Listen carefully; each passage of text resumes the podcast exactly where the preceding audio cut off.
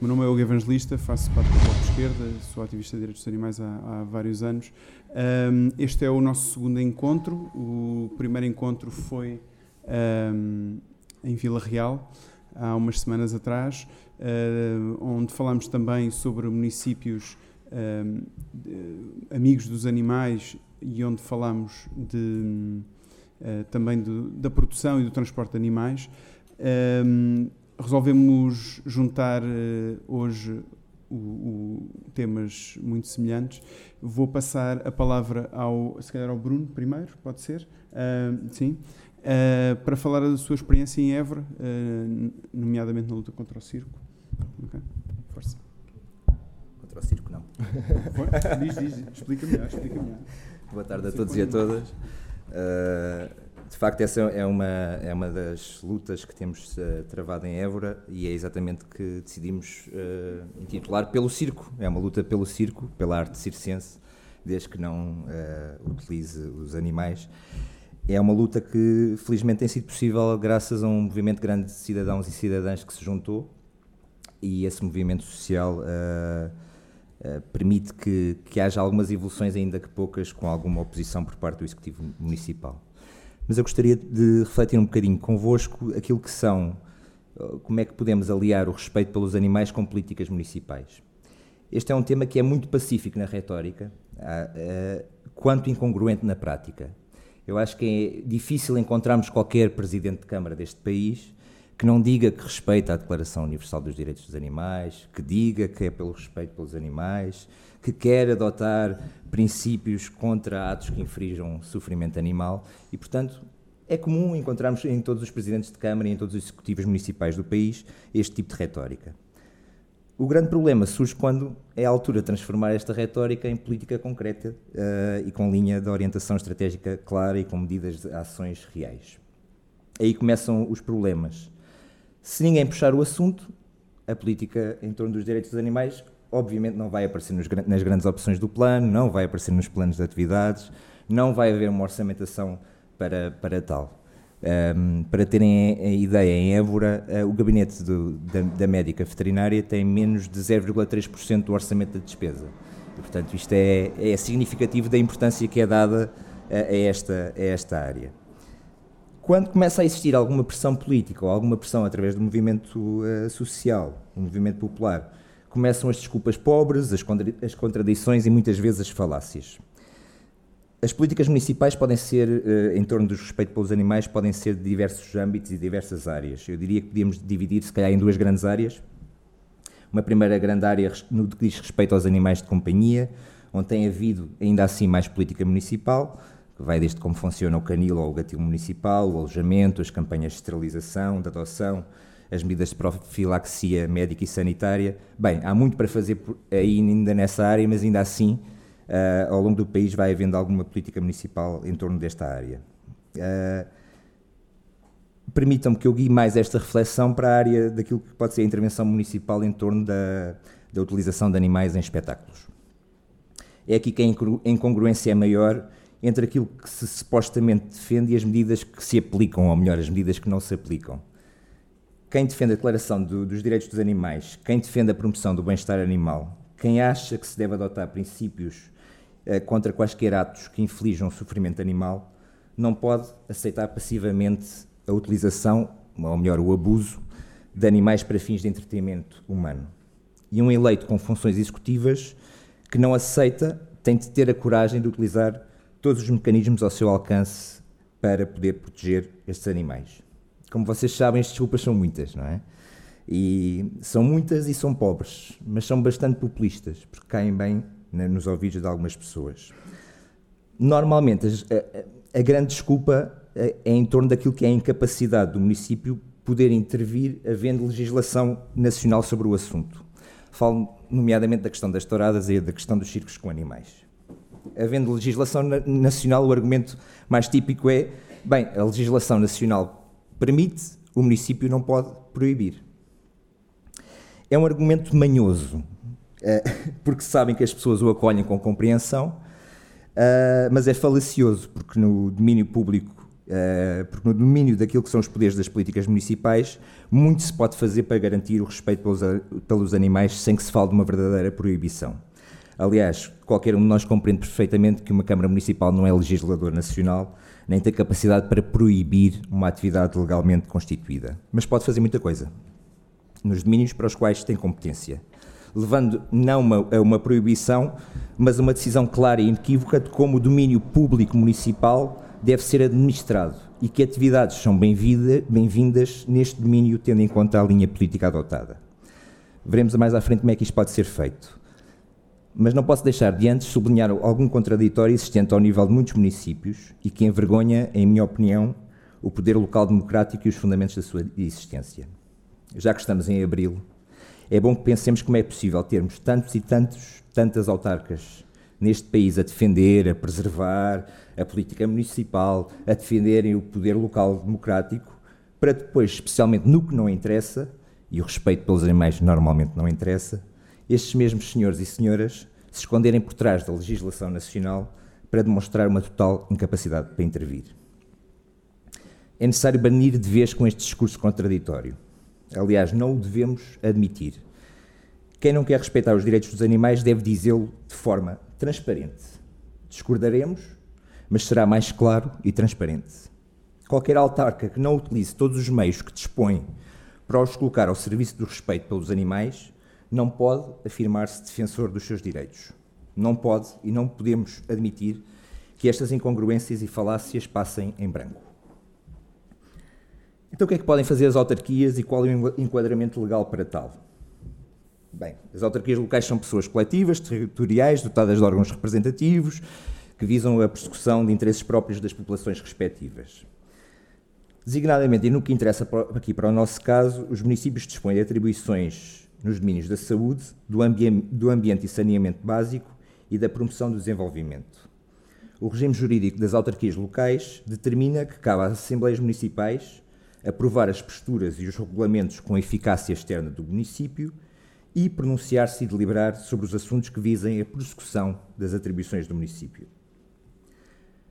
Deste, neste mesmo diploma legal, à Câmara Municipal, entre outras competências, cabe elaborar e submeter à aprovação da Assembleia Municipal os, os projetos de regulamento e administrar o domínio público municipal. Ora bem, deste acervo normativo legal, decorre que ao município compete administrar o domínio público municipal através da Câmara Municipal e, e bem assim, zelar pela proteção da saúde e do ambiente. Decorre igualmente das citadas disposições que o município dispõe de poder regulamentar, competido à Câmara Municipal elaborar projetos de regulamento com eficácia externa e submetê-los à aprovação da, da Assembleia Municipal. A Constituição da República Portuguesa também é clara sobre os assuntos, sobre este assunto, e vários especialistas, tanto em direito municipal, como em direito administrativo, como em direito constitucional, vêm uh, aclarar estas competências do município.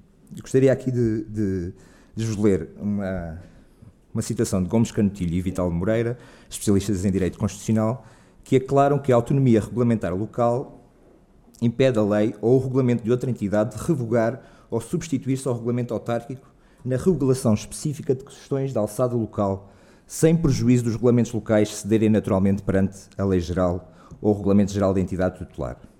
Trata-se, segundo estes autores, de uma expressão de autodeterminação das autarquias, ou seja, da capacidade para governar sob sua responsabilidade nos domínios da sua competência. Estes mesmos autores dizem que a lei determina de forma global a autonomia e poder regulamentar das autarquias, razão pela qual os regulamentos locais são normalmente regulamentos independentes em que a lei habilitante é que define as atribuições de cada categoria de autarquias locais. Ainda sobre esta questão do, da administração do domínio público municipal, o Tribunal Constitucional já uh, emitiu um, um acórdão, o número 394 de 2002, que nos vem dizer que decorre da ampla legitimação destes para editarem regulamentos autónomos sobre toda e qualquer matéria situada no âmbito das suas atribuições e competências legais, exercendo por esta via o poder regulamentar autónomo que a própria lei fundamental lhes outorga.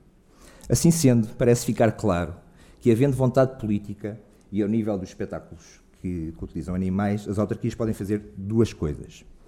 A primeira é que, no, no âmbito da sua competência própria da administração do domínio público, pode excluir o apoio institucional e a cedência de recursos, incluindo a cedência de espaço público a atividades que incluam a exibição ou a utilização de animais, considerando a proteção dos valores constitucionais.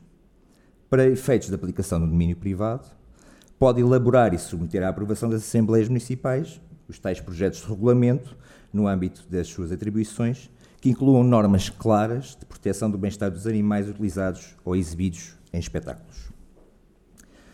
Muito há a fazer em torno do respeito pelos animais e, com certeza, que sinais claros devem ser dados pela Assembleia da República, que deverá continuar a legislar em, em, sobre diversas áreas do bem-estar animal. Mas tal não pode ilibar os municípios, de acordo com as suas competências, de administrar o domínio público e regulamentar, tendo em conta o bem-estar animal, adotando princípios contra quaisquer atos que inflijam sofrimento animal. Que este movimento em defesa dos direitos animais continue a crescer e que em cada município se faça ouvir sem medo e sem cair em falácias. Exijamos, pois, no país e em cada conselho a dignidade e o respeito pelos animais. Obrigado.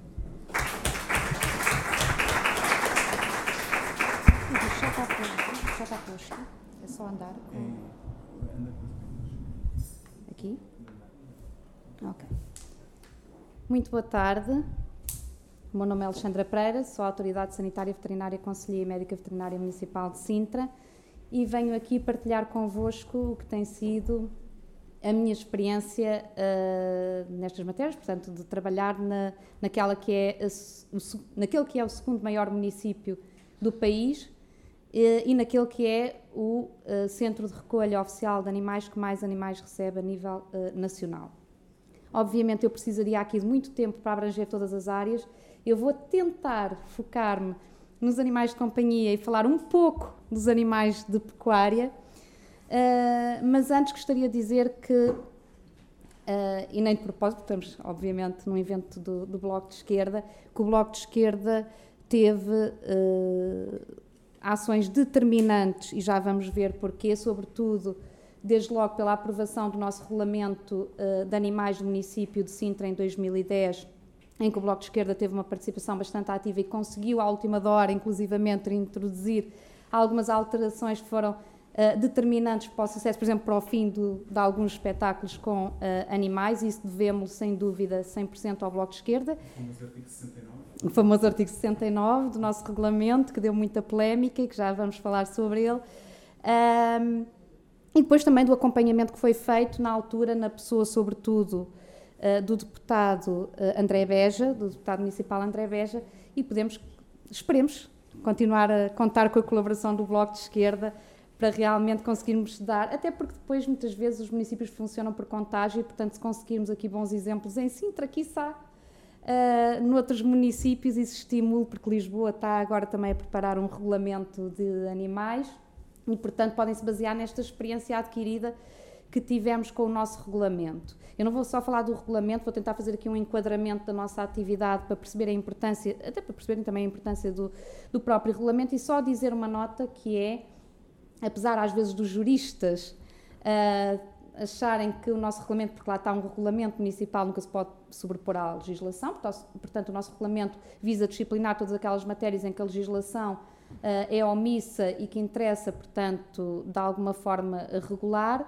Uh, o que é facto é que nós não raramente vamos a tribunal, nós, a autarquia, porque alguém uh, acha que o regulamento não tem esse valor e não quer pagar as coimas correspondentes, e verdade seja dita, nunca perdemos até hoje um caso em tribunal. Os tribunais mantiveram sempre a decisão da, da Câmara e os valores uh, que a Câmara definiu para aqueles comportamentos, o que é ótimo, especialmente, e fazendo desde já aqui uma crítica à tutela, eh, desde logo porque, como sabemos, a Direção-Geral da Alimentação e Veterinária acaba por não tramitar os processos contra a ordenação uh, das infrações nesta matéria, não sei quanto às outras, mas pelo menos nesta matéria de proteção animal, uh, o que nos deixaria aqui com um sistema de impunidade completa e pelo menos o nosso regulamento para esse efeito dissuasor e pedagógico serve de alguma coisa, ainda que as coimas tenham valores muito limitados, porque a lei não permite que sejam maiores, mas já acaba por uh, ajudar uh, a educar e tem aqui essa componente pedagógica. Bom, Mas começando, não começo aqui a divagar e não saio de, deste slide. Um, isto é só para vos dar ideia, só para vos dar ideia de que, de facto, a nossa atuação enquanto autoridades sanitárias, enquanto médicos veterinários municipais, cabe aqui tudo. Basicamente é segurança, isto traduz-se em, isto é a definição oficial, mas isto traduz-se em salvaguarda da saúde pública e da, da sanidade e do bem-estar animal e da segurança alimentar. Portanto, cabe aqui tudo em matéria de animais na nossa atuação. Portanto, se está um enxame de, de abelhas, chamam-nos, uh, se fugiu um canguru, chamam-nos, porque já aconteceu, não estou a, a pôr hipoteticamente, se fugiu um babuíno do circo, chamam-nos, se é para capturar o cão, chamam-nos, uh, se é uma situação de um talho ou de uma peixaria, somos nós que fazemos, portanto, essa fiscalização e licenciamento, e, portanto, só para verem que a gama de atividades é de facto muito, muito vasta. O que, por um lado, é mau, porque nos obriga a especializarmos numa série de matérias muito diferentes e de manhã estamos de galochas numa exploração pecuária, à tarde estamos de fatinho a licenciar um talho e ao final do dia já estamos no canil de bata ou de pijama cirúrgico a tratar os animais do centro de recolha. Uh, mas, por outro lado, dá uma grande abrangência e permite-nos intervir numa série de, de, de áreas, o que, de, de, áreas, o que só reforça de facto a necessidade de termos aqui uma série de matérias muito bem reguladas, porque, como sabemos, a legislação é muito dispersa. Uh, por exemplo, a questão da criminalização, uh, temos aqueles três artigos, mas depois não há medidas cautelares, não se percebe o que é que acontece aos animais apreendidos, e portanto, e depois é um salve-se quem puder quando esta legislação sai, que ainda bem que sai, mas é o facto que depois cabe-nos a nós que estamos no terreno tentar de alguma forma uh, cumprir uh, aquela legislação e arranjar formas de a cumprir e de nos desenrascarmos uh, perante aquilo que temos. Sobre o controle de animais errantes, eu trouxe-vos aqui uma imagem que nada tem a ver com a nossa realidade portuguesa, mas só para nós vermos a diferença de facto de cultura. Repare-se que o controle de animais errantes é um controle diretamente relacionado a uma questão meramente sanitária, que é o controle e a vigilância epidemiológica da raiva animal. Portanto, não se pode falar de uma coisa sem outra, porque todos os programas de controlo uh, de animais errantes derivaram, a nível mundial, de uma questão que é precisamente uma questão sanitária, que é a raiva animal, e outras dos nossos também, mas sobretudo a raiva animal. Uh, e, portanto, estamos a falar de políticas a nível mundial em que, uh, efetivamente, sendo os cães o principal uh, transmissor, portanto, por norma são os cães que infectam os seres humanos com raiva em 99% dos casos, e, portanto, daí a necessidade do seu controlo. Um, mas depois vemos que a forma como cada país lida com esta situação tem muito a ver também, lá está, com questões culturais estes cenários que nós vimos aqui, isto é Istambul, um, e eu, eu sou suspeita, mas fico maravilhada com estes sistemas em que claramente se assumiu que não era possível retirar todos os animais da via pública e não sendo possível retirá-los, então vamos mantê-los na via pública, mas controlados profilaticamente, até porque cientificamente está aprovado que se vacinarmos 70% de animais para a raiva com a vacinação antirrábica, conseguimos controlar a doença mesmo uh, em locais onde o risco é muito elevado. E, portanto, em Istambul optou-se por recolhe-se os animais, uh, esterilizam-se, são identificados com aqueles brincos de, de. Esta Carlita estava já pronta para ser uh, solta, é ferido, logicamente, o comportamento deles, não é? Um, e são vacinados para, para a raiva. Portanto, substituímos uma população descontrolada de animais por uma população controlada a todos os níveis, profilaticamente, não reprodutiva e, portanto, estes animais coabitam com as pessoas. Nós vamos andar na rua, não sei se já estiveram em Istambul, mas eu acho maravilhoso, porque vamos com uma matilha de cães atrás. Uh, vamos à loja e os cães estão deitados, inclusivamente, uh, tenho umas fotos que não trouxe, uh, lojas de roupa com gatos deitados em cima da, dos lenços que estão para vender, etc. Isto em Portugal seria impossível. Quer dizer, se joviam 500 queixas na Câmara nesse dia e alguma coisa tinha que ser feita. Isso leva-nos a outra questão, que é, como sabem, em Portugal a maioria dos municípios proíbe a alimentação de animais da via pública. Porquê? Porque é proibida a permanência de animais na via pública. Este cenário nunca seria possível em Portugal, ainda que seja o que nós temos. Um, e em Istambul, por exemplo, temos aqueles postos de alimentação que não sei se conseguem ver bem, uh, que também apelam para a questão da educação ambiental, porque, uh, reparem, ali está uma criança, por norma são as crianças que têm grande entusiasmo nesta, nesta questão, que é eh, cada vez que se eh, coloca naquele recipiente uma garrafa de plástico, eh, sai 150 gramas de comida e água para o cão errante, que quando ouve o barulho da garrafa a cair, já sabe que vem aí comida e dirige-se para o posto de alimentação. Portanto, isto tem a dupla valência, não é? Que garantir que já que estes animais estão nas ruas são alimentados de forma conveniente e com uma alimentação equilibrada e também alertar para a questão da educação ambiental. Este cenário nós ficamos muito felizes uh, com aquelas, uh, cada vez que é anunciado, a Holanda já não tem animais nas ruas, e depois olhamos para estas culturas e pensamos, para eles não ia ser felicidade nenhuma, de repente acabaram-se os queijos nas ruas, acabaram-se os gatos nas ruas, portanto, só para verem a diferença de visão. Infelizmente, e enquanto veterinária municipal, devo-vos dizer que um cenário deste era impossível em Portugal, porque nós temos um cão na rua e começamos a, imediatamente a receber denúncias de que já mordeu sete, uh, roubou oito, etc. Aqueles exageros todos na tentativa que nós vamos imediatamente buscar o animal e, portanto, o nosso país não se coaduna com políticas desta natureza, infelizmente.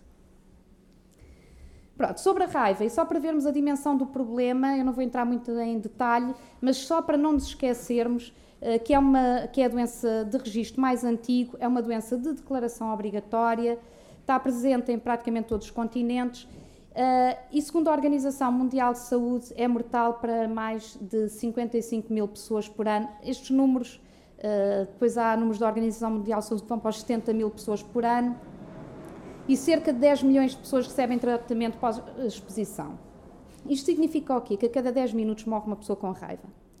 E, portanto, nós não podemos descurar desta matéria, isto também para vos explicar porque é que, quando vão ler sobre o controle de animais errantes a nível da nossa legislação, vão ver que os diplomas se referem à raiva.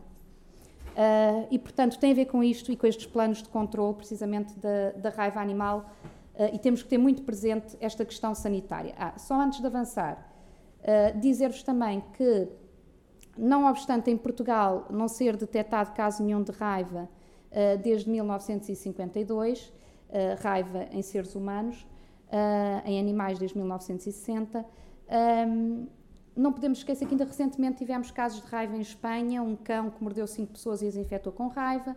Uh, recorrentemente ouvimos casos de raiva, regra geral é importada, portanto, pessoas que são mordidas uh, Sri Lanka, Angola, etc., e que viajam para Portugal ou para a França já com, destes casos, pelo menos os mais recentes, já com a doença e, portanto, acabam por morrer nestes países, o que não quer dizer que nós tenhamos raiva, portanto, são casos já importados de, de raiva. Ainda assim, o risco é de facto, não podemos descurar e dizer às vezes com aquela leviandade, ah, não vou dar a vacina da raiva, não existe raiva em Portugal. E lá está, uma diferença entre não existe e não é detectada, está bem? Mas independentemente disso, hum, de facto, com este comércio todo de animais, com a movimentação animal, não se esqueçam que há caçadores que levam os cães para a Espanha.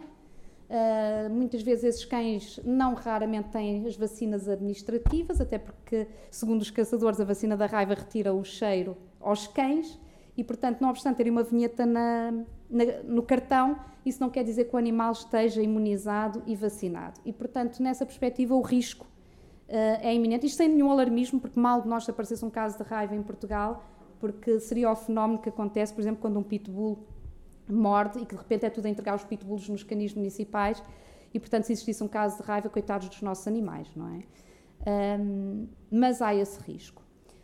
Já desde 1982, a Organização Mundial de Saúde veio dizer que a captura e o abate de animais não é ineficaz para o controle dos animais errantes e da raiva e que porque não atua nas principais causas do problema, reprodução descontrolada de animais e o abandono, ou seja, a ignorância das pessoas e o abandono.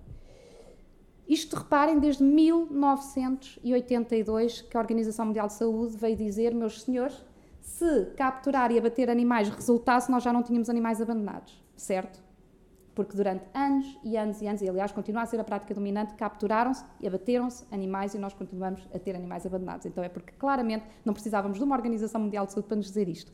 Claramente alguma coisa não está a funcionar. Só voltando um bocadinho atrás para vos dizer que em Portugal, desde 1925, é obrigatória a vacinação antirrábica, são obrigatórios os postos de profilaxia uh, para a raiva nos canis municipais e são obrigatórios os canis municipais. 100 anos depois, desde 1925, praticamente 100 anos depois, continuamos a ter municípios sem centros de recolha oficial, o que é, desde logo, uma grande irresponsabilidade se considerarmos toda esta questão sanitária. Já nem vou pela questão uh, da proteção animal, logicamente, e do bem-estar animal. Um, mas até numa perspectiva meramente sanitarista, é de uma irresponsabilidade gigante sabermos que morrem 10 pessoas a ca... 10... uma pessoa a cada 10 minutos com raiva no mundo uh, e continuamos uh, com uma obrigação que já há mais de, de, um século, ou cerca de um século, e continuamos com uh, muitos municípios sem centro de recolha oficial e que até vêm para a comunicação social dizer que não vão construir e que não têm dinheiro e que etc. Mas depois porventura até terão dinheiro para fazer obras nas praças de touros, uh, que não é uma obrigação direta dos municípios. Pronto. Portanto, desde 1982 até 1990 foram feitas parcerias entre a Organização Mundial de Saúde e associações de proteção animal para que esta questão toda do controle da raiva animal e dos animais uh, errantes não, não descurasse da parte do bem-estar animal. Portanto, não fosse, não fosse só encarado numa perspectiva meramente sanitarista, até porque criou-se aqui muito alarmismo uh, em torno da raiva e, portanto, uh, valia tudo, principalmente em alguns países em que vemos aquelas imagens em que os cães eram depositados numa espécie de cestos grandes de rede e atirados aos rios. Um, portanto, uh, a intenção era capturar e exterminar a maior quantidade de cães e este protocolo, que foi feito já em 1990, veio dizer que de facto precisávamos de um programa mais abrangente para o controle de animais errantes. Uh, que, portanto, para deixarmos de usar a, captura e o extermínio, uh, a parte da, da vacinação também, mas para termos um programa mais abrangente e que incluía então a legislação, registro de identificação, esterilização, controle dos criadores, controle do lixo e educação. E, portanto, não faz sentido falarmos de um controle de animais errantes, de um programa de controle de animais errantes e da raiva animal, se não falarmos destes itens. Reparem, eu meti vacinação e captura lá em cima, porque estes estão sempre presentes. Portanto, capturar os animais, vacinar naquela ótica de realmente termos a, a maior quantidade possível de animais uh, vacinados uh, para a raiva. E sobre esta matéria, eu agora vou, vou tentar brevemente, espero, uh, dizer-vos porque é que isto não tem funcionado, o que é que tem sido feito sobre isto. Sabemos que estamos a seis meses da proibição do abate, sabemos, não sejamos ingênuos, sabemos que vão haver muitas movimentações para que haja uma prorrogação do prazo e que, à boa maneira portuguesa e, da, e até antevendo pelo que aconteceu com as galinhas podeiras, com, uh, com as porcas parideiras, Portanto, quando chegar ao dia, o que se vai tentar fazer é descredibilizar por completo esta medida da proibição dos abates, quando nós vemos que isto já vem tarde, já devia ser uma medida que já devia ter sido implementada há muito tempo, mas claro que agora ninguém está preparado e se prorrogássemos o prazo e fosse daqui a 5 anos, envolvidos os 5 anos, continuaríamos a não estar preparados. Um, mas eu vou começar por esta questão da legislação uh, e foi sobre esta matéria falámos do regulamento uh, de animais do município de Sintra e nós com este regulamento um, introduzimos aqui, uh, lá está, numa tentativa, uh, é muito adaptada à nossa realidade e, portanto, numa tentativa até de regular determinadas matérias, uh, criámos aqui alguns conceitos. Eu não, eu não vou poder trazer aqui, é, é, de facto um regulamento muito grande, mas está na página da autarquia para quem quiser consultar. Mas trouxe-vos aqui alguns exemplos. Uh, lá está, muitos dos quais uh, introduzidos, uh, destes conceitos introduzidos pelo próprio Bloco de Esquerda. Nós estamos agora a, a, rever o regulamento para criar aqui mais uns conceitos e tentar disciplinar também outras matérias, mas criámos desde logo o conceito de animal comunitário. Portanto, um pouco à maneira de Istambul, mas à forma portuguesa, o que é que nós tentamos? Reconhecer que há animais que não os vamos retirar das ruas, mas que os queremos esterilizados, vacinados, portanto, controlados do ponto de vista profilático e, portanto, são animais que têm autorização do Presidente da Câmara para permanecer uh, num espaço, numa comunidade, num bairro, Alguns estão em instituições, nos bombeiros, etc. E tem este estatuto de animal comunitário que, portanto, o município como participa na totalidade com a identificação, esterilização e, em alguns casos, até com a própria ração. Na questão de espetáculos com animais, eu já vou falar do famoso artigo 69. Um, na questão, por exemplo, dos pombos, o nosso regulamento não permite o uso de sistemas antipombos que sejam lesivos para os animais, como, por exemplo, aqueles picos metálicos que vemos na Assembleia da República, não vamos mais longe, temos esses picos metálicos na Assembleia da República que os animais tentam pousar ou nidificar e ficam feridos nas patas e, uh, e no corpo. E, portanto, nós não permitimos esses uh, sistemas, que nem permitimos empresas que venham fazer controle de pombos na área do município, muito embora elas existam, mas sempre que há denúncia, logicamente, nós atuamos, não permitimos essas empresas que exterminam pombos na área do município, portanto usamos outros métodos para controle dos pombos, que também já vamos falar um pouco mais à frente. Criámos aqui uma série de conceitos relativamente aos parques caninos, porque os parques caninos têm desde logo um grave problema. A maioria dos parques caninos, não sei se vocês já viram algum, mas a vasta maioria tem uma vedaçãozinha pequenina. Uh, isto, por exemplo, é uma das lacunas que tem. E, por exemplo, se for um animal uh, de uma raça potencialmente perigosa ou um animal perigoso um, que queira circular, regra geral, os parques não permitem, o, o que, quanto a mim, é altamente discriminatório. E, mas para permitirem tem que ter uma série de requisitos, nomeadamente não podem ter o tal muretezinho baixinho e às vezes verificamos que estes parques caninos até estão muito perto de avenidas principais e têm um murete que não permite que a pessoa liberte o animal da trela. Então para que é que serve o parque? Quanto a mim esse conceito é para o animal chegar ali e poder esticar as patas à vontade. Ora, se ele tem um muro baixinho que pode saltar e ficar atropelado em frente, não me faz grande sentido. E nós tentámos também disciplinar isso, pelo menos para que Uh, estes projetos viessem à nossa aprovação do Gabinete Médico Veterinário Municipal para levar as pessoas a pensar em todas estas uh, matérias. Relativamente aos animais de pecuária, digamos que foi assim o, o ex-libris do nosso regulamento, porque é uma matéria que, como sabem, a legislação só prevê o abate, ponto. Uh, e, portanto, nós tentámos dessa forma, ou seja, quando nos deparamos com um boi que não é incomum, infelizmente é bastante comum, aliás, trago-vos aqui dois, o comandante Piggy uh, e o Nirvana. Poderia trazer aqui centenas, porque infelizmente recolhemos centenas e centenas de animais destes por ano. Uh, mas nós recolhemos estes animais da via pública e depois a única coisa que a lei prevê é, não sendo possível rastrear estes animais, ou seja, saber exatamente de onde é que eles vinham, quer o pai, quer a mãe destes animais, eles têm que ser abatidos, têm que ir para matador e serem abatidos. E nós não nos conformávamos com essa situação e queríamos que lhes fosse aplicado mais ou menos o estatuto daquilo que fazemos para os outros animais. Portanto, todos os animais que vão para o centro têm tratamento igual. Tem um prazo para reclamação para ver se alguém os reclama uh, e se alguém se dá como detentor. Fim desse prazo, são encaminhados para a adoção, sendo que não podem ser explorados depois uh, a quando dessa adoção. Portanto, são encaminhados como se fossem para efeitos de companhia, não é como se fossem, são encaminhados para efeitos de companhia. Independentemente de estarmos a falar de um porco, de um pato, de um cavalo, de um, de um bezerro, uh, quem seja.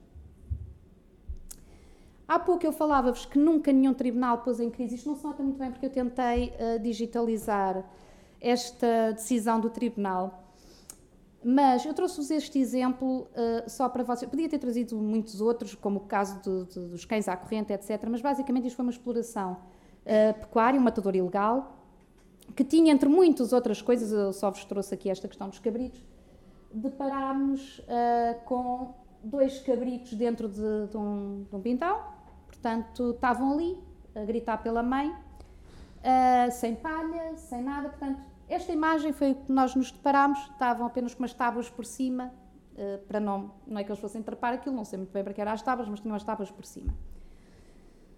E uh, eu levantei os autos, porque infelizmente a nossa legislação nesta matéria não tem nada, levantei os autos ao abrigo do nosso regulamento de animais.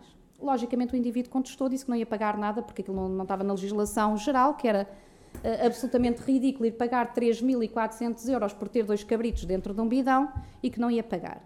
Uh, mas o que é facto é que a decisão veio no sentido que ele ia ter que pagar. Aliás, ele tinha dois cães à corrente, que é uma situação que sabemos que é bastante controversa no, na nossa legislação, porque não o proíbe uh, expressamente. Também levantámos autos por ter cães à corrente, e o que é facto é que o Tribunal, não obstante ser um regulamento de animais, nem sequer baixou o valor portanto, manteve os valores que a Câmara tinha aplicado. Depois desta, já levantei mais altos ao mesmo indivíduo, que, como reincidente, já era o dobro da coima e voltou a pagar, e o Tribunal continuou a manter a decisão. Portanto, isto para vos dizer que, de facto, este é um instrumento uh, muito, muito valioso na nossa atuação, porque quando tudo falha, pelo menos alguma coisa tente repor aqui alguma justiça. Uh, não vos trouxe aqui a imagem, mas depois os cabritinhos, eu tinha uma imagem deliciosa que esqueci de pôr aqui dos cabritinhos já com a mãe, porque ele também foi notificado para corrigir de imediato a situação. Os animais ficaram apreendidos, mas eles uh, já cada um com a sua mãe uh, no pasto. Sobre o famoso artigo 69 sobre a realização de espetáculos com animais. Na altura, este artigo não estava previsto quando a aprovação do regulamento foi introduzido à última da hora, deu muita contestação, mas eu acho que, uma vez que foi tudo apanhado um pouco de surpresa naquele momento na, na Assembleia uh, Municipal, um, acabou por, uh, por ficar, é muito contestado, Mas basicamente o que é que diz? Que a realização de espetáculos com fins comerciais, desportivos, beneméritos ou outros em que estejam envolvidos animais respeito ao disposto na lei e nos regulamentos municipais e com apoio institucional ou cedência de recursos por parte da autarquia para a realização de espetáculos com animais fica condicionada pela não existência de atos que inflijam sofrimento físico ou psíquico. Reparem, psíquico é muito importante porque sabemos que a lei geral, regra geral, eh, negligencia sempre o sofrimento uh, psíquico e nós fizemos questão de o incluir, lesionem ou provoquem a morte do animal. Considera-se apoio institucional a atribuição de qualquer subsídio, a criação ou aplicação de qualquer isenção de taxa a que o evento seja sujeito ou ainda a autorização para que a imagem da Câmara Municipal seja utilizada no evento ou a sua promoção. Isto, no princípio, funcionou muito mal. Eu também devo dizer um, que, não obstante o mérito todo do Bloco de Esquerda neste artigo, que isto também Uh, teve aqui um evento anterior a isto que, que, que fez, uh, com, que facilitou a aprovação deste artigo, foi o caso de um babuíno, de dois babuínos que fugiram de um circo e que andaram a passear em Mãe Martins uh, e, portanto, isso ajudou a que, de facto, fosse percepcionado que importava haver aqui realmente alguma disciplina nesta matéria. seja como for, o que é que aconteceu depois disto? Bem, primeiro, isto não funcionava e tivemos o Bloco de Esquerda a pressionar a Câmara, porque volta e meia lá se umas máquinas da Câmara uh, nos eventos, enfim, uh, e denunciar, foi sempre denunciado. Uh, depois começou a haver o problema, porque reparem, isto é para o espaço municipal, começou a haver o problema termos as paróquias a verem aqui uma fonte de rendimento, alugam os terrenos das paróquias para a realização das garraiadas, circos, etc. Pronto, mas os circos, por exemplo, tinham desde logo um grave problema. É que eles precisam de água para, aliment para, para os animais, para, para, a própria sobrevivência deles, porque o circo não faz um espetáculo num dia e vai embora, fica ali montado durante uns tempos. E sem a Câmara lhes ceder realmente a água, a luz, etc., eles não tinham como subsistir. Tivemos fenómenos muito graves, tivemos até um, um bilhete de circo que dizia o promotor pedia desculpa às crianças por o circo ter, não ter animais, mas a veterinária municipal não deixava. Uh, tivemos todas as situações caricatas que possam imaginar, tivemos situações muito graves de circos que se recusaram a alimentar os animais porque diziam então se não nos deixam atuar com os animais uh, também não os vamos alimentar e vão ficar aqui com os animais a definhar uh, durante o tempo que cá tivermos e portanto isto foi aqui uma guerra muito muito complicada nós tentávamos que eles nem sequer entrassem no município sim porque carece da autorização do veterinário municipal na entrada dos circos no município tentávamos que eles nem sequer entrassem no município, mas quando dávamos por ela já estávamos a receber a denúncia que já estava um circo instalado aqui e ali, e portanto isto era sempre muito complicado. Tentamos fazer ainda hoje uma fiscalização muito apertada, mas o que é facto é que é muito. Eh, nunca mais tivemos circos com, com, com animais, também eles saíam de lá com os animais todos apreendidos, uh, porque uh, é muito difícil cumprir os mínimos de, de, requisitos em matéria de, de bem-estar animal num circo e, portanto, facilmente, mesmo as questões sanitárias falhavam muito e, portanto, eles também deixaram de ir a Sintra por esse motivo, porque saíam de lá com os animais todos apreendidos. Um, também touradas em, em Ah, espera, sim. É? Exatamente, as touradas ainda tínhamos touradas, portanto, no passado, deixámos de ter, pelas mesmas razões, foi mais ou menos o fenómeno dos circos. Infelizmente, a única coisa que ainda não conseguimos acabar é com algumas garraiadas daquelas populares, uh, que uma ou outra freguesia uh, faz em terrenos da junta de freguesia ou das paróquias, por norma das paróquias, e portanto isso ainda não conseguimos, mas lá chegaremos, já temos um plano de atuação para este ano, e portanto uh, lá chegaremos, mas de facto este tipo de espetáculos com animais conseguimos condicioná-los imenso. Uh, só relembrar que, portanto, o médico veterinário municipal, não só enquanto funcionário público, mas também enquanto autoridade sanitária, tem a obrigação legal de levantar autos de notícia quando detectar uma infração. Isto, basicamente, para vos explicar desde logo porque é que levanto os autos, ao abrigo do nosso regulamento, mas também dizer que nós temos uma atuação muito forte, nós tentamos não deixar escapar um caso que é difícil no segundo maior conselho do país, e sendo eu a única autoridade sanitária veterinária conselhia, mas tentamos estar em cima, por exemplo, isto foi uma fiscalização a um criador, eh, de onde retirámos 34 eh, cães, entre outros animais, nestas condições que vocês podem, podem ver, Uh, e, portanto, neste tipo de situações, independentemente de poderem configurar crime ou não, eh, eu levanto sempre os autos, os possíveis e os imaginários, ao abrigo do regulamento, da lei geral, tudo o que houver para levantar, porque de facto eu acho que é muito importante. Uh, e provarmos o sofrimento, porque logicamente nenhum juiz vai pôr em causa uma autoridade veterinária se, uh, no que ao sofrimento e à avaliação do sofrimento a que aqueles animais estão sujeitos diz respeito, e, portanto, temos aqui um papel muito importante, não deixar escapar nenhuma destas uh, situações para servir de exemplo e para tentar, de facto, condicionar este tipo de práticas. Quando a legislação da criminalização entrou em vigor, começámos logo bem, logo no primeiro dia fomos acusados de invasão de propriedade privada uh, por termos retirado dois cães de uma propriedade, um criador, GNR, em que basicamente eu só meti a fotografia, porque não obstante haver a questão toda do segredo de justiça, esta fotografia veio a público na comunicação social e, portanto, os cães que estamos a falar é este cadáver que aqui está, coitado, infelizmente já não fomos a tempo, e uma outra cadelita que também, infelizmente, acabou por falecer.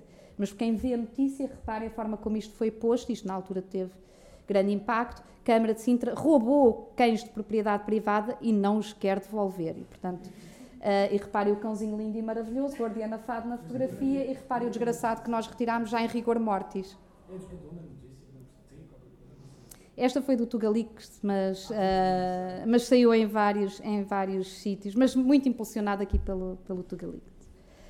Um, esta foi outra situação agora mais recente, em que retirámos um animal de uma varanda, mas de facto temos este problema com a apreensão porque não foi prevista na legislação da criminalização, lá está as medidas cautelares, e portanto temos desde logo aqui um problema e é preciso atravessar-nos, implica uma estreita relação com o Ministério Público que nós temos tentado fomentar em Sintra, já realizámos várias reuniões com o Ministério Público, tivemos que fazer uma ata que só se aplica à área do município, a dizer qual seria a base de atuação e como é que iríamos proceder com os órgãos de polícia criminal neste tipo de situações de apreensão, mas são situações muito, muito complicadas e infelizmente aquele nunca foi caso único eh, de queixa por invasão de propriedade privada, mas de facto são situações que tentamos também ter uma atuação uh, muito célere. Depois temos aquele eterno problema, que é estes fulanitos não serem considerados animais de companhia, independentemente do detentor dizer que o tem para efeitos de companhia. Infelizmente, a nossa comarca de Sintra tem tido o um entendimento que não são animais de companhia, arquivamos os casos todos, mesmo situações, por exemplo, temos aqui o Gabriel, em que o detentor foi apanhado em flagrante a espancá-lo já várias vezes e o Ministério Público diz-nos sempre para levantarmos a apreensão e entregarmos ao detentor. Agora está no centro de recolha, já não está. Desta vez não acatámos, mas uh, de facto manda sempre entregar o, o Gabriel ao detentor porque, uh, alegando de facto não se aplica a legislação e que não são animais de companhia. Ainda assim, e sobre esta matéria nós vamos continuar a insistir, vamos continuar a enviar até que algum dia alguém tenha um entendimento diferente e que a gente consiga alguma jurisprudência nesta matéria, mas é de facto importantíssimo estender a questão da criminalização a estes animais, não faz sentido que seja de outra forma, nós temos, infelizmente, N situações de maus tratos, não, não só a cavalos, isto também é discriminatório, depois relativamente aos outros, também bovinos, etc. E, e, lá está, como disse aquela decisão do juiz que eu vos mostrei anteriormente, independentemente do fim a que se destinam, eles merecem ser tratados uh, com dignamente.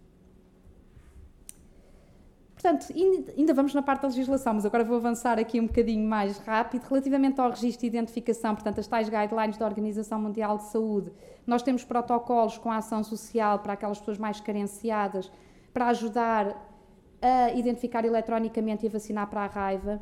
Ah, desde logo, depois é muito difícil se o animal não tiver identificado eletrónicamente, uh, fazermos uma queixa-crime, por exemplo, por maus tratos, porque não temos como associar aquele animal àquele detentor, não é? Portanto, para haver algum controle. Relativamente aos gatos uh, de rua, temos protocolo para animais de rua e depois temos protocolo para os animais, sobretudo cães e gatos, com várias associações de proteção animal e, portanto, trabalhamos em rede e de outra forma não seria possível. O município por si só não teria capacidade, nem pouco mais ou menos. Portanto, se não fosse este apoio que as organizações não governamentais nos dão, não poderíamos fazer nem um décimo do trabalho que, que desenvolvemos e, portanto, é fundamental uh, este apoio. Portanto, relativamente à esterilização, o que é que nós estamos a fazer atualmente? O SED, que felizmente desde uh, que entrou em vigor a portaria 146-2017, que veio regulamentar a lei que proíbe os abates de, uh, portanto, a lei 27 de 2016. Uh, o CET passou pela primeira vez na vida, está previsto na lei, porque até então era uma prática ilegal. Nós em Sintra tivemos 12 anos na ilegalidade, assumidamente, a lei era omissa, fomos várias vezes alertados que não poderíamos uh, integrar estes programas de captura, esterilização e devolução de animais, porquanto lá está é proibida a permanência de animais na via pública. Nós fomos fazendo, porque assumimos que não tínhamos capacidade para trazer mil e tal gatos silvestres para um centro de recolha oficial para ficarem ali a definhar porque sabemos que eles não se adaptam ao cativeiro. E, portanto, fizemos, mas agora felizmente estamos a fazê-lo na legalidade. Uh, e continuamos com os programas de captura, esterilização e devolução de gatos de rua. Infelizmente, esta mesma portaria veio proibir o SED de cães, que eu acho que é profundamente uh, errado, pelo menos nesta fase, em que estão a, a, acontecer uma série de mudanças com a proibição dos abates e, portanto, não permitir que, pelo menos no caso das matilhas, que se pudesse ter em situações altamente controladas, que se pudesse ter aqueles animais, pelo menos uma população não reprodutora, portanto, todos esterilizados e vacinados, até termos capacidade para os levar para os nossos centros de recolha e tentar um, socializá-los e tentar eh, colocá-los para adoção, aqueles que fosse possível, etc. Mas, portanto, atualmente o SED é proibido, eh, que, o SED de cães, o que dificulta muito estes, estes programas de controle animal. Portanto, para além dos programas SED, uh, esterilizamos os animais cujos detentores são, portanto, pessoas carenciadas e que não têm uh, condições financeiras, porque sabemos que uma esterilização a nível privado às vezes tem, é muito onerosa, e, portanto, uh, nós fazemos em protocolo com a Animal Life. Os adotados, isso já é obrigatório por lei atualmente, portanto, sempre o fizemos, mas continuamos a fazer. Eu meti ali os pombos, porque fazemos os pombos, não fazemos esterilização cirúrgica, infelizmente, lá chegaremos. Por enquanto, fazemos só a esterilização química através do milho contraceptivo uh, e dos pombais contraceptivos. Uh, e os animais de pecuária, claro, também tentamos uh, limitar a sua reprodução, desde logo porque são encaminhados para a adoção e não queremos criar situações em que as pessoas depois os reproduzam, porque não é essa a ideia. Relativamente ao controle dos criadores, um, existe atualmente um plano, eu acho que até trouxe aqui, não, uh, um plano definido pela Direção-Geral da Alimentação e Veterinária que visa a fiscalização, portanto, a visita de um X número por município, dependendo da área do município, de um X número de estabelecimentos onde se vende animais e onde se criem animais. Portanto, nós estamos a realizar uh, esse plano de controle. E relativamente aos criadores, eu queria só uh, fazer aqui um à parte, que é o seguinte. Quando foi debatido na Assembleia da República, não sei se, se algum de vocês esteve presente, quando foi debatido na Assembleia da República a questão, quer da criminalização, quer da questão, mas sobretudo a questão uh, da proibição dos abates, e que se falou em toda esta questão do controle de animais errantes, os criadores insistiam que não percebiam porque é que um diploma de controle de animais errantes tinha que mencionar os criadores, quando eles são uma das principais fontes de animais, como sabemos, mas eles não percebiam. Não percebiam toda esta dinâmica que tivemos aqui a falar, desta abordagem de controle de animais errantes, e portanto achavam que era completamente estapafúrdio mas levaram deles avante, porque não há um, único artigo relativamente aos criadores, nem tão pouco a limitar o número de ninhadas, o que fosse. Uh, logicamente, não tivemos a ilusão que íamos acabar com eles, mas ainda assim, a limitar a sua atuação, não há sequer uma linha sobre esse assunto, porque eles conseguiram, de facto, que todas essas linhas fossem excluídas uh, deste plano, que para mim, quanto a mim, torna este plano completamente deficitário. Porque falha logo este eixo. Já falham os outros por estas razões que já tivemos a, fa a falar, este então falou, falhou redondamente porque não há nada sobre esta matéria. Relativamente ao controle do lixo, já percebemos que então a maioria dos municípios proíbe a alimentação na via pública por aquelas razões que sabemos, porque é proibida a permanência de animais na via pública. Já vos falei do caso de Istambul, trouxe-vos aqui alguns exemplos nacionais. Aquele é um mau exemplo, aquele senhor alimentar, porque são focos de insalubridade, depois só levam a que haja reclamações. Por exemplo, eu tenho senhoras que, à hora de jantar, vão encher aqueles canteiros que têm árvores cheios de restos de comida. Ora, obviamente, aquilo eh, atrai uma série de animais, apodrece e não é um espetáculo bonito uh, de se ver. E depois leva a muitas denúncias mas trouxe-vos aqui a Aldeia dos Gatos, em Almagem do Bispo Sintra, um projeto muito interessante, realizado por uma junta de freguesia, que é bom, porque compete-lhes a eles uh, o registro, e são eles que ficam com as taxas do registro e do licenciamento dos animais, faz sentido que as apliquem nos animais, e aqui está um bom exemplo da Aldeia dos Gatos, portanto é uma colónia de gatos de rua e que tem este posto de alimentação, com este, portanto, reforço à volta por causa dos cães não entrarem e não irem comer a comida aos gatos ou eventualmente chatear os gatos, e depois temos aqui outros exemplos que, infelizmente, em Portugal não são permitidos pelas razões que já falámos, mas que eu acho que seriam uma mais-valia. E havendo movimentações para que, eh, portanto, haja uma prorrogação no, na, na, questão do abate de animais, eh, eu acho que devia haver, sim, uma prorrogação na questão do SED dos cães, ou seja, devia-se assumir que não vamos conseguir tirar os cães todos da rua, portanto, em situações muito específicas, permitir a sua permanência, e nessa perspectiva, algo assim faria todo o sentido. Mas importa disciplinar esta questão, porque mesmo para os gatos sede, atualmente permitimos que estes gatos silvestres vivam nas ruas, já está regulamentado, mas depois proibimos a sua alimentação. Eu tenho situações perfeitamente patéticas de ter colónias de gatos de rua em que os cuidadores, esse é um conceito que vamos criar agora na, na alteração ao regulamento, os cuidadores de animais, em que os cuidadores de repente são abordados pela autoridade policial porque não podem alimentar os animais na via pública. Uh, quer dizer, isto é um contrassenso, porque se, se, investimos naqueles animais, e faz todo sentido que assim seja, foram esterilizados, vacinados, desparasitados, no mínimo que se espera é que se possa alimentar aqueles animais com uma alimentação equilibrada e não dar aso a que depois as pessoas vão à meia da noite para não serem apanhadas pela polícia, deitar os restinhos e fugir. Quer dizer, não faz sentido nenhum. Aquela imagem lá do fundo é o nosso pombal que temos instalado no nosso centro de recolha oficial, pombal contraceptivo. Optámos por este modelo porque tivemos que uh, despejar 300 pombos de um local e, portanto, uh, optámos por aquele pombal que ali está. Depois os pombos são alimentados com milho contraceptivo. Mas eu coloquei esta imagem que não é nossa de, de Sintra, mas só para vocês verem como muitas vezes estes pombais são fáceis de fazer. Uh, ou numa estrutura já existente no, no município, um, ou até mesmo no, no, num telhado, sei lá. Uh, porque de facto eles só precisam do sítio para pousar, uh, nidificar, sendo que estando a fazer o milho não vai sair ovo nenhum, ou se sair terá que ser substituído, uh, para que não dê origem a mais pombos. Relativamente à educação, o que é que nós tentamos fazer? Tentamos envolver a comunidade, chamando quer empresas, quer escolas a trabalhar no canil, isto é tudo no canil municipal de Sintra, escoteiros, etc. Isto é uma empresa. Um, em que basicamente os convidamos a fazer materiais de enriquecimento ambiental para os animais. Porquê? E as pessoas saem de lá todas a dizer: Ai, eu nunca pensei que a realidade dos animais abandonados fosse esta. E, portanto, isso é fundamental que as pessoas tenham esta percepção, porque isto é um problema de todos. Isto não é um problema das autarquias, não é um problema do poder político, isto é um problema de todos. E, portanto, se todos fizermos parte da solução e se todos contribuirmos, e acima de tudo, se todos soubermos do que é que estamos a falar, uh, então podemos fazer, de facto, uma grande diferença. Tenho só tempo para dar um lamirezinho dos animais de pecuária, muito rápido, muito rápido, muito rápido. Sobre os animais de pecuária.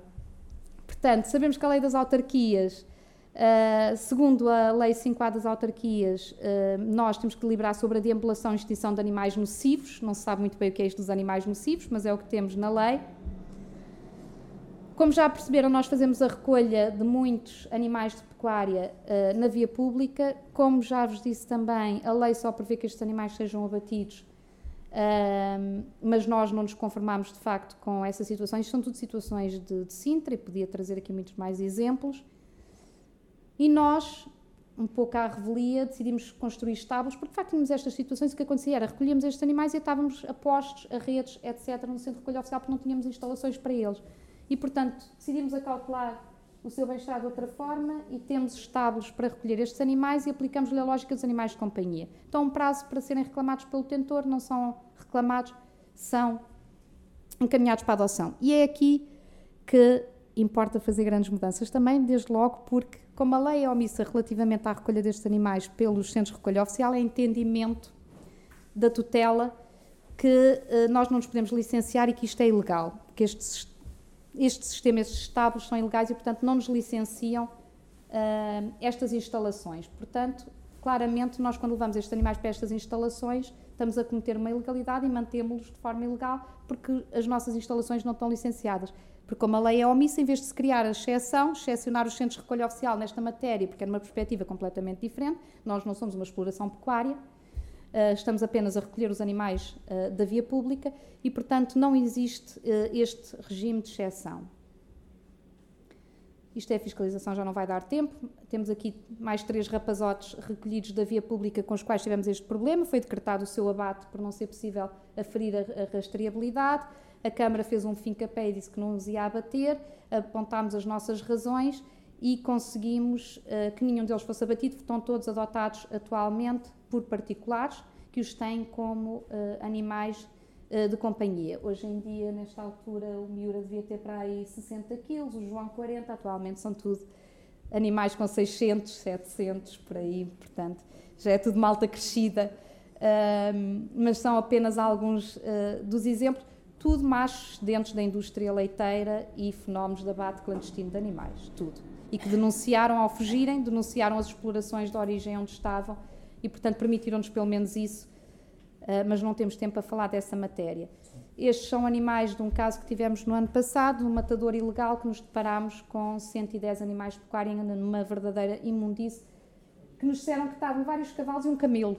O camelo era esta uh, égua que, pelo facto de puxado charretes a vida toda e nunca lhe ter sido retirado, portanto, a charrete, cresceu com a charrete e, portanto, criou duas bossas aqui. Aqui não dá muito bem para ver, mas ela na realidade tem duas bossas e é eu nunca tinha visto nada assim, de facto parecia um dromedário, coitadinha, não é? Porque uh, tinha de facto uma conformação uh, muito, muito estranha.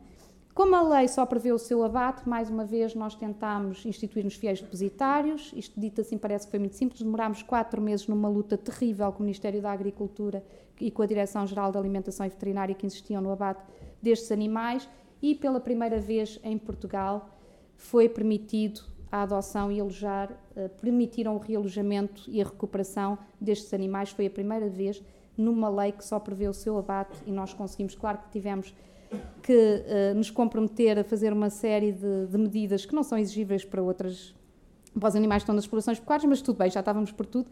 Portanto, uh, estes animais, atualmente é esta imagem que alguns de vocês já terão visto, Estamos a falar, isto agora parece muito simples mostrando assim a imagem, mas estamos a falar de animais que quando saíram do matador, principalmente os cavalos, encostavam a cabeça contra uma parede, não comiam, não interagiam, não dormiam e passavam os dias assim, nós a vê-los cada vez a perderem mais condição e a definhar, que tiveram que ter tratamentos de, de tudo, de reiki, medicina tradicional, medicinas alternativas, tudo, uh, para tentar recuperá-los e, portanto, depois de repente ver a, imagem de, do que sobrava daqueles animais quando foram retirados do matador e depois ver esta imagem é assim uma coisa, para quem presenciou de facto, uh, de uma felicidade uh, imensa. E pronto, só que o nosso Dinis, que foi o primeiro gato que me foi entregue no Canil Municipal de Sintra para abate, porque tinha um problema na bexiga e foi entregue para abate. 12 anos depois lá continua, tá, é agora um rapaz com 18 anos, uh, uma pestinha de mau feitio, mas que, que eu gostava que, que vocês o conhecessem, portanto, eu sou aqui representado. Muito obrigada.